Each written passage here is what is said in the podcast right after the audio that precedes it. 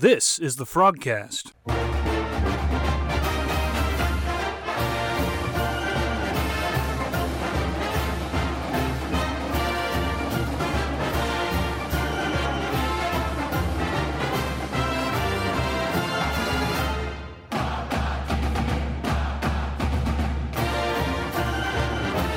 Hello, everyone, and welcome to the Frogcast. We hope you had a good holiday so far, enjoyed um, some meals, time with family, maybe a Horn Frog gift or two under the Christmas tree. We are going to talk about the Liberty Bowl today. We are going to talk about some uh, prospects that are rising up through the ranks of Texas high school football that are joining us. We got a few of your reader questions we're going to look at, that and a whole lot more on this special bowl episode of the Frogcast. Well, Trey, I don't know if you know this, but uh, background checks seem to be optional in the state of Florida now. Florida Atlantic has hired Lane Kiffin and uh, Kendall Briles. So I don't know if you were going to put your name in the hat now since they don't have to worry about background checks, but that came around last since the last time we talked. yeah, that's got a new uh, team on the most hated list. Fastly, you know, quickly moving up to the top of that list. Uh, I don't know. I'm not I'm not huge Lane Kiffin hater, but obviously can't stand anybody with the last name Briles. So it'll be interesting to see how uh, little Briles does, you know, away from Baylor, away from his dad, out on his own. Um, you know, I saw that. I guess Kiffin was going to give him pretty much, um, you know, full control of the offense, and so we'll see. It'll be curious. He took a big pay cut, and uh, I don't know. It'll be curious to see. But uh, if I'm the NCAA, you might as well just open a new office right there on campus. Yeah, open a new office, and uh, they need to double their compliance budget there at Florida Atlantic. I don't even know where Florida Atlantic is, but I, I guarantee you people are going to be talking about it this season. Is it in Florida? I think it's in Florida, yeah. yeah okay, okay. I'll go with that. I'll go with that. I thought it was in Georgia, but I guess you guys are right. Two to one vote. I'll go with you all. Daniel, I know that you uh, you're going to miss Little Briles, and I know that you've enjoyed this little debacle in Waco. But um, you interested in watching FAU this year? Um, not really. Uh, I'll, I'll, be interested to see what happens. Like I watch the news and see. Uh, they'll, they'll, probably be in there. They'll probably adopt the uh, Friday evening news dumps and things like that, um, all out of the Briles, you know, Baylor playbook. I think, um, like Trey said, that's that, that pretty much FAU has now jumped to the top of everybody's hate list because uh, I'm not either necessarily a huge Lane Kiffin hater, but I know he's a scumbag, and um, then you add, you know, one of the biggest scumbags in training. Uh, little Briles there, and it's it's just going to be a recipe for hilarious, hilarious disaster. Um, I can't wait. Uh, I also can't wait to see uh, what happens with the new crew uh, at Baylor. It um, I, I, saw something today where it looks like Mark Rhule kind of didn't do his homework very well as far as regarding Baylor, uh, and he might be. Uh, a little bit in over his head as far as um, all the scandals and everything. So uh, looks like good times ahead. Well, in the in the words of Uncle Eddie Clark, that's the gift that keeps on giving. So we'll have plenty to talk about, I'm sure, in the off season with Baylor as well as FAU. Just um, some standard talking points whenever we want to lighten the mood here on the Frogcast. Trey, we got a Liberty Bowl coming up at the end of this week. The Frogs are playing the Georgia Bulldogs out of the mighty SEC. Uh, it's almost like a pillow fight, but it's an extra bowl game. It's an extra game with extra practices. So of course we're going to watch it. I'm excited. I get to go. What's what's your opinion on on on what we're going to see in this bowl game? And uh, you know, I know we all watch a lot of college football, but I didn't get to whole, watch a whole lot of Georgia. What do you expect from this Georgia team as we travel up to Memphis to take them on in the Liberty Bowl? Yeah, so you know, I, I, like you, I'm looking forward to the game just because it's another TCU game we get to watch. But um, you know, I don't have necessarily good or bad feelings for Georgia as a whole as a program, but one thing that I think y'all would agree with is it just bothers the hell out of me that every single year they're preseason top 10 and they finish the season 7 and 5 6 and 6 8 and 4 they are the like least the the most overrated team. It seems like almost year in and year out. They're up there with Texas. They just make the top 25 just because the people that vote are like, well, might as well just put Georgia in there, big state school. So it, that's always drove me crazy. But going into this one, I don't know. It's going to be curious to see. It's kind of two um, strengths going at each other. Georgia's 16th in total defense, allowing 328 yards per game. TCU is 23rd in total offense, averaging 470 yards, uh, 475 yards per game. So, kind of got the strength of both teams going at each other. Um, you know, Kenny Hill's coming off the injury. He's been practicing, so we'll see how that goes. I think if he, you know, is good Kenny Hill where he uses his feet and doesn't throw interceptions, the Frogs should have a really good chance at winning this game. Um, one thing when I was looking up just kind of some numbers and stuff for a podcast, and I guess I didn't really realize it, but TCU is six six in sacks this uh, year with I think like forty something sacks, and uh, I guess it kind of surprised me because I, I don't know I didn't necessarily feel like our pressure's been that great this year, but obviously it's been better than what my eyes saw. So, um, you know, if if the defense can get after, you know, Georgia, put some pressure on them, um, and like I said, if there's good Kenny Hill, I think the Frogs have a really good chance at winning this. Yeah, I agree with your assessment of Georgia from top to bottom. In some way, they're a, they're like a Dixie version of Texas A&M. You know, they have all the program, all the facilities, all the fans, all the money, all the recruits, and they never have accomplished much of anything. I mean, I do remember the the bowl, the SEC title game against Alabama in 2012. That was a great game, but that's the closest they've ever really got to to making a mark nationally. But everybody kind of, like you said, kind of props them up. Oh, they're top 10.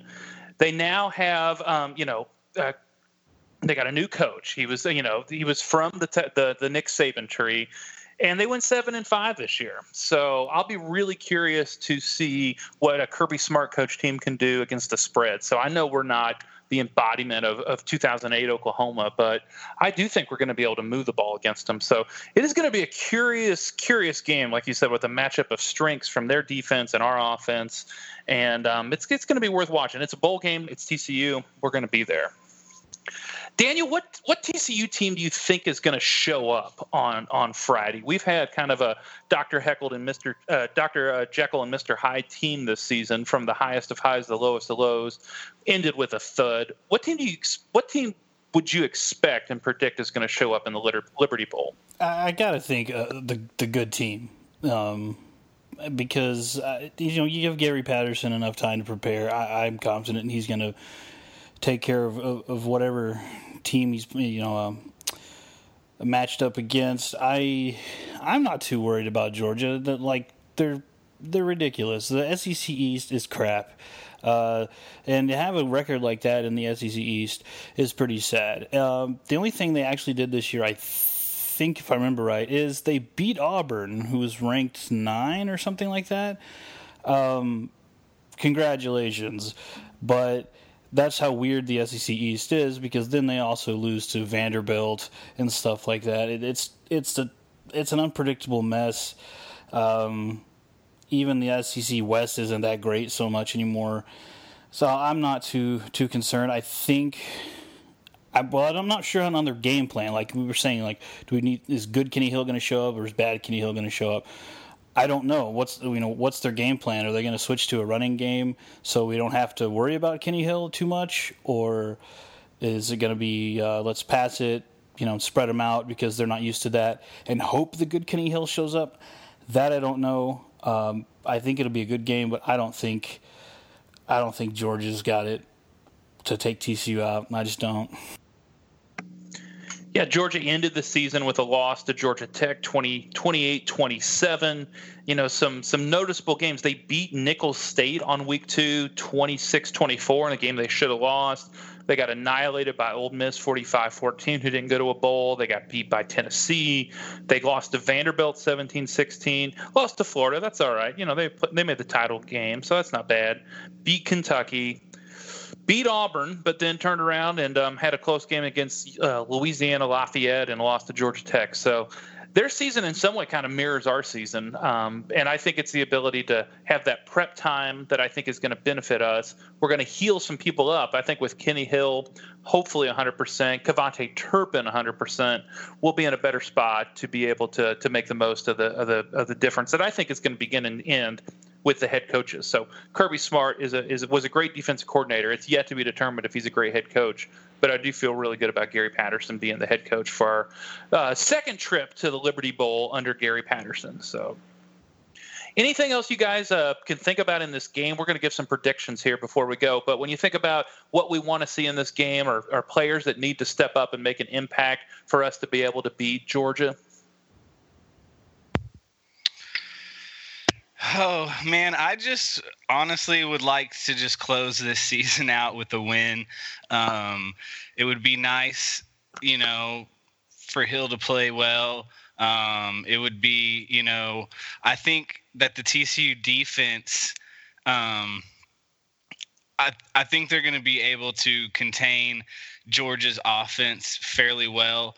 Um, and so that's what I guess kind of gives me a little bit um, more confidence in this game because, like we were talking about, I think our offense will be able to move the ball, and I think the Georgia offense will will you know move the ball a little bit, but um, I think our defense will be able to contain them enough that I don't know that they're not going to be able to put up enough points to stay in the game. Is kind of how I'm thinking this is going to play out.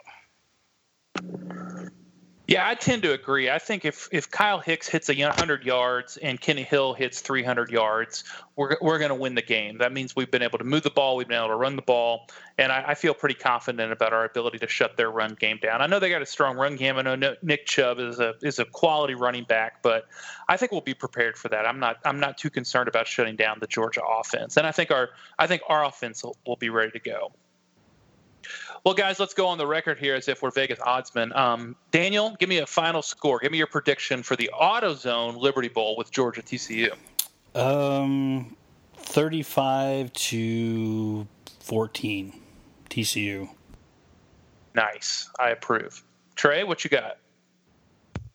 I'm going with 20 I'm going to say 28 28 to 14 TCU. 28 14. I'm going to go 38 23, something like that. 38 23. It'll be a couple touchdowns uh, game that we win by. And uh, yeah, I feel pretty confident in that. So. Well, we will all know by the end of this week. So hopefully the frogs that you know we got the opportunity to play, we got a bowl game. But I got to tell you, I'm I'm a lot like Trey right now, man. Let's just win the in this season end it with a win, and then move on to what is next. Because in some ways, this entire season has been a bridge from Trevone Boykin to Shawn Robinson.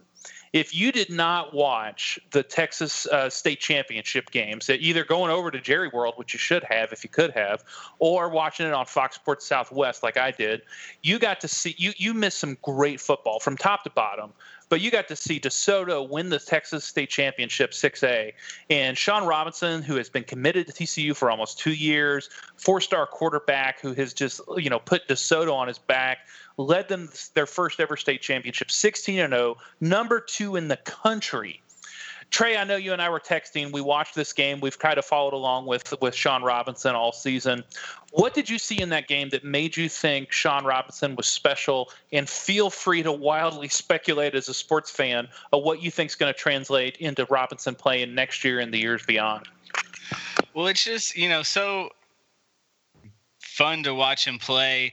You know, the few times that he's been on TV. Um, for me, I guess what sticks out is one his size and two his ability to run. Um, he doesn't, to me, look like super fast, but I think that's because of his size and how he moves.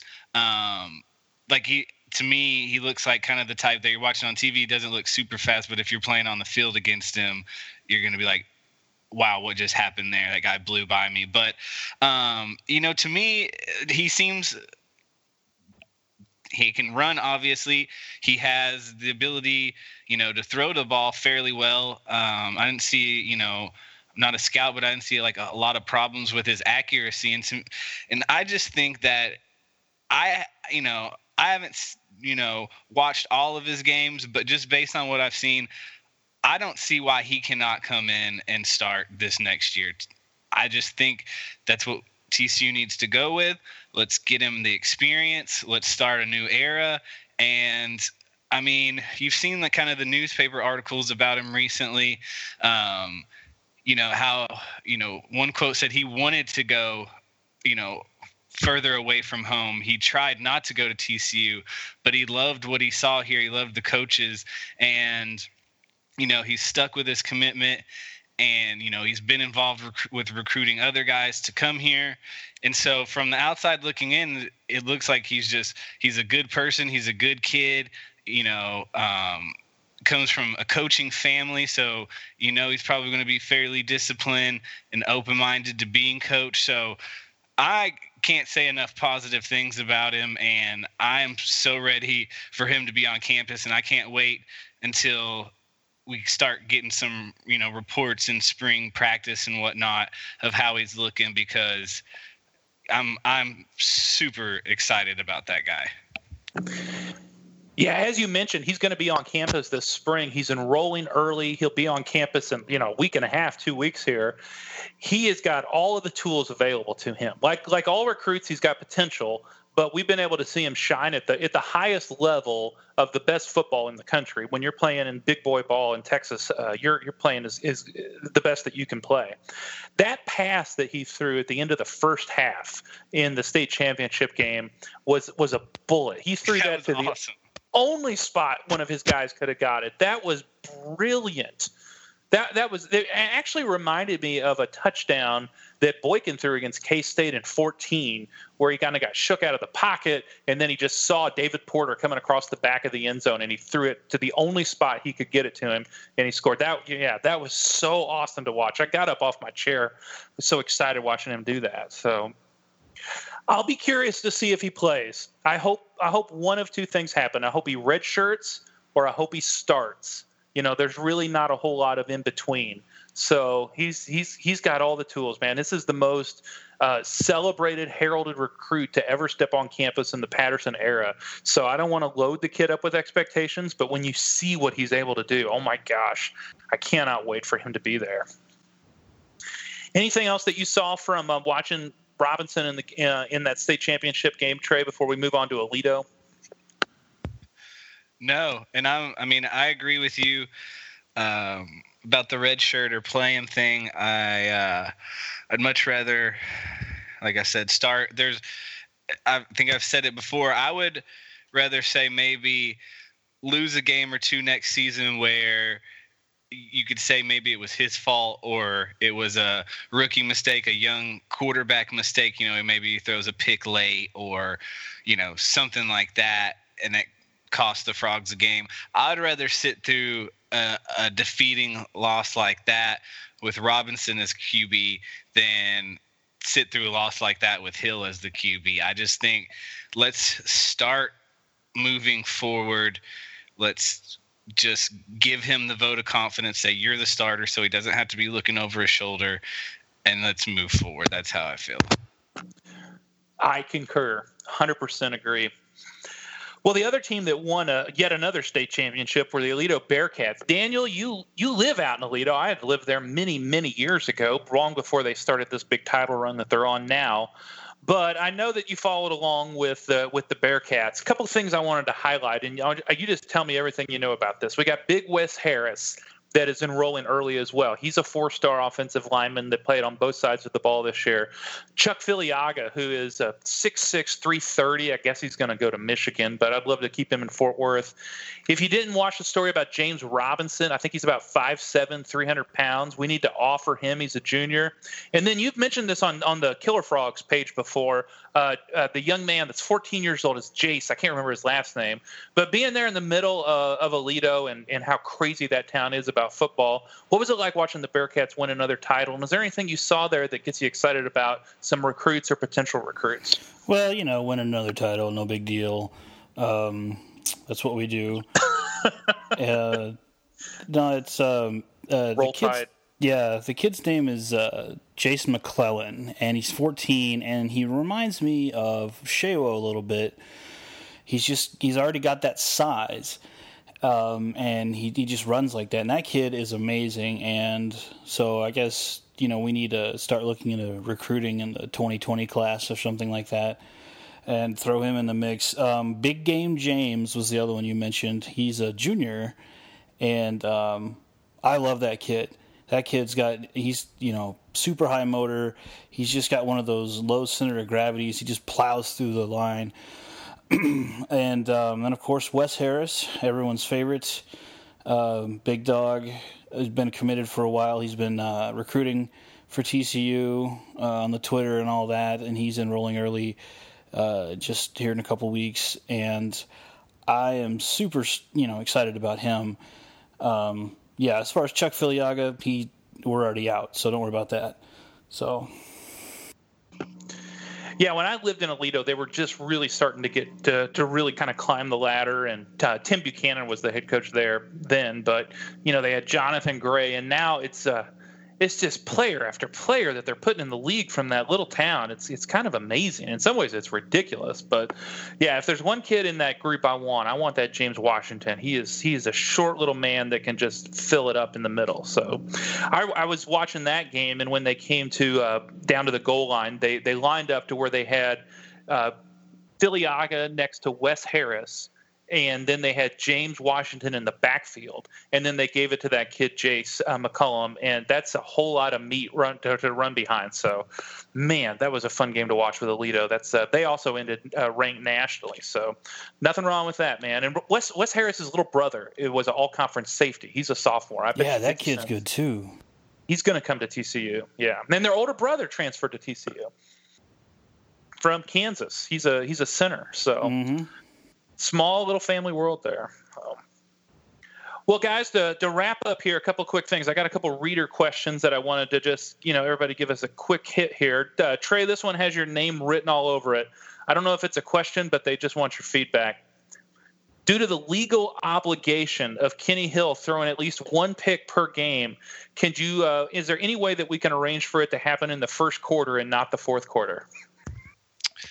Yeah, I'll see what I can do. You mean he's had his fair share of first quarter interceptions this year too. So, um, yeah, we'll we'll see what we can do on that one. All right, we'll uh, we'll we'll call up the powers that be on that one. Daniel, um, a guy named uh, Grant Throme that writes for Kansas State actually wrote in and said, "How many games would TCU win if they were in the SEC East this year?" I want to hear your answer, and I'll tell you what I told him. All of them. All of them. Yeah, why I, not? I tend. I really think there's only two answers. We would win all of them, which is what kind of objective observation would make. And the only if the only other appropriate answer is none, because we're not SEC ready. So Oh, that's the only one. I, Yeah. That's that's the that's the only Can't one I handle can. that uh, week in, week out grind and all that. When you have to play Kentucky, Vanderbilt, and South Carolina three weeks in a row, and then get to bookend it with an SEC uh, with an FCS team, don't don't talk to me about how tough the Big So you're Twelve so is. you're so tired just thinking about playing those SEC teams that, but you know you can't even prepare for the FCS teams. It's it's just too brutal. that's That true. week in and week out grind. You can't you can't do it if you're TCU. it just means more in the SEC. That's what I've learned. It does. It just means a little bit more. Yeah, I've heard that. I've heard that. I've heard that too. I, I've heard that too. Well, fellas, that's all we got for this week. Hopefully, by the time we get back on here, the Frogs will have uh, uh, logged a big win against Georgia.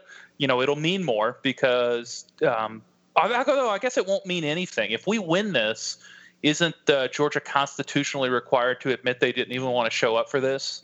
Right. It doesn't mean anything. It means it means more to well, I forgot where my joke was going. Never mind. if they win, then it proves that the Big 12 and TCU are weak. But if we win, all it does is show that bowl games are meaningless and um, they didn't even want to be there in the first place. I think that's what it is. Yeah, the SEC doesn't want to play for anything but a national championship, so like the whole season doesn't even matter. They really just want one game a year. Yeah. Well, the good news is Georgia. If, if Alabama wins a national title, Georgia gets to hang a national championship banner in their hallway in honor of it. That's it. Because if Bama wins it, it's like we all win it. That's that's what I have learned about the SEC. So hopefully when we get back we'll be able to celebrate our hollow useless victory against georgia. We're going to turn the corner after the first of the year maybe do a show or two about recruiting. We're going to have to pay attention to basketball here. We're really excited about that. And then we will talk about our baseball team number one in the nation out of the gate. So I'm to the point now where if we're uh, if we're not going to Omaha and playing for the title, it's going to be a disappointment, and that's kind of crappy expectations to put on a team this early. But I cannot wait for basketball, and I cannot wait for baseball. Hopefully, season for football mercifully ends with a good win. Well, guys, as always, this is fun. You all have a safe new year. Um, track us down, as always, on iTunes, on killerfrogs.com. You were a part of that family. You can find us at thefrogcast.com. Um, there's also lots of other plat- platforms you can find us on Google Play. Please follow us. Please leave us a review. Subscribe if you can. Let us know what you think. We appreciate you guys listening to this show. As always, for Trey Fallon, for Daniel Southern, I am Jeff Mitchell. Thanks for listening to the Frogcast.